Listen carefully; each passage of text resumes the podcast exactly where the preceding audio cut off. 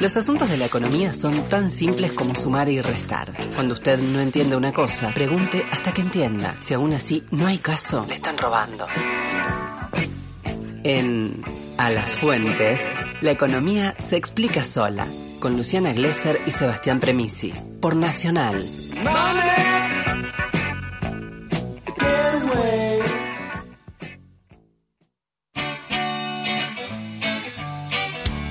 11 minutos pasan de las 8 de la mañana y sí, le damos la bienvenida a Nadia Schuffer, economista, investigadora, como dije antes, ¿no? La mejor de nosotros. Hola Nadia, ¿qué tal?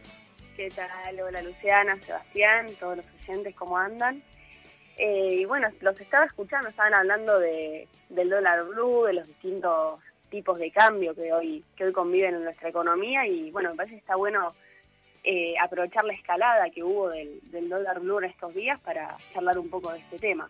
Dale, buenísimo, sí, así entendemos qué es lo que pasa ahí. Dale, y sobre todo, ¿cuál es el rol del gobierno en todo esto, no? Em, siempre que entramos en época electoral, y más aún cuando el, el, Poder Ejecutivo es ocupado por gobiernos más bien populares, hay tensión cambiaria, ¿no? Además, actualmente se suma toda la incertidumbre que tiene que ver con la pandemia, el ritmo de la recuperación mundial con las nuevas variantes de COVID y demás, que agrega más incertidumbre. Y si bien nuestra economía nunca está ajena a, las tensiones del sector externo, como por ejemplo, bueno, también eh, que la recuperación presione sobre la demanda de dólares, o cómo se va a articular el pago del FMI, que algo mencionaban, eh, o que en los próximos meses puedan mermar un poco la entrada de dólares del campo. Yo creo que lo electoral en ese momento es lo que eh, está, está oficiando de punta de lanza y se expresa en el dólar blue. Y este es un, es un mercado que opera sobre las expectativas y genera incertidumbre que puede dar lugar a corridas, ¿no? Como mencionaban ustedes, es un mercado muy chico y se advierte que en estos días, digamos, en la tele, en los medios, empezamos a ver eh, que empiezan las predicciones, ¿no? Muchas flojas de papeles como, bueno, el dólar va a llegar a 400, ¿no? En el corto plazo. ¿Y por qué? Ah, no sé, la sentí, ¿no? Y, y todo, todas estas teorías El espíritu santo a, del dólar. y todas estas teorías, la verdad, abonan a generar un clima bastante denso que no nos aporta nada, ¿no? Y la realidad es que, bueno, el dólar blue, que en realidad es el dólar ilegal, es un porcentaje muy chico de las operaciones que se hacen en dólar en nuestro país, digamos. Las operaciones más importantes, el grueso, lo que tiene que ver con comercio exterior, importaciones, exportaciones, son a través del dólar oficial. Digamos, el blue tiene mucho poder en términos mediáticos y de generación de expectativas, por eso igualmente hay que prestarle atención, ¿no? Porque termina generando la famosa profecía autocumplida.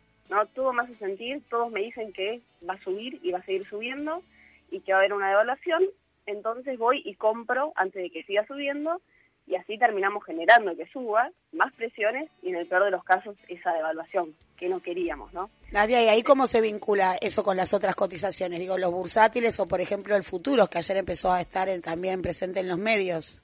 Claro, bueno, en todos estos tipos de cambios que, que conviven en la economía, eh, interviene el Estado, ¿no? De distintas formas. El blue, bueno, es, es el ilegal, pero los demás tiene intervención el Estado. Esto puede ser a través de, no sé, por ejemplo, restricciones o requisitos para el acceso, eh, los cupos mensuales de compra o, con impuestos, como sucede con el dólar solidario, por ejemplo.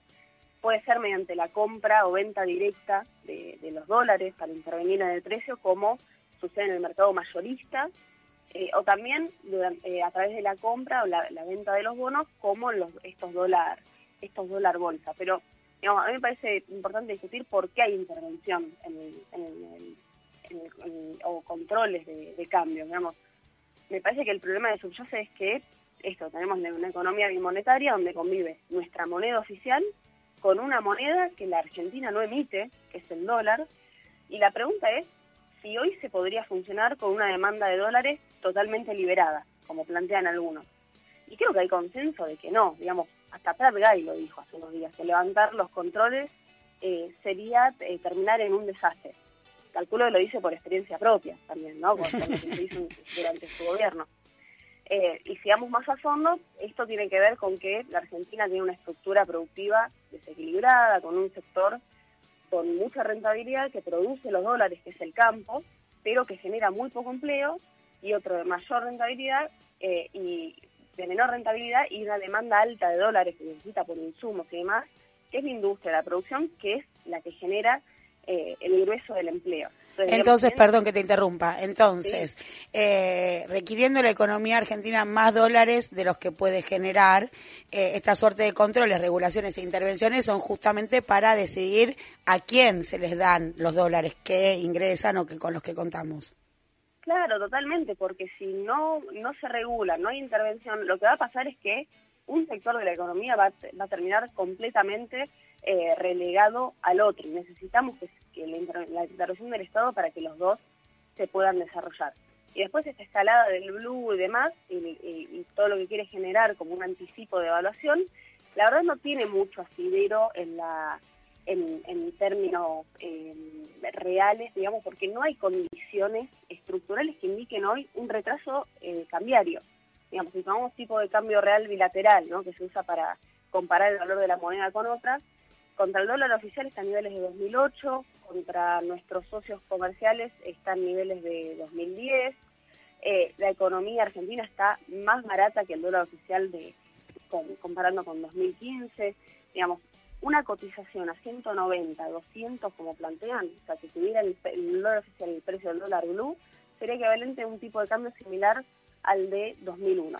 ¿no? Y cuando tenemos ahora una cuenta corriente superavitaria, el Banco Central comprando dólares, engrosando reservas, digamos, no hay condiciones que indiquen retraso cambiario. O sea, es puja distributiva, digamos, sectores que quieren tener mayor rentabilidad a costa de una gran mayoría, digo, pensemos en el salario.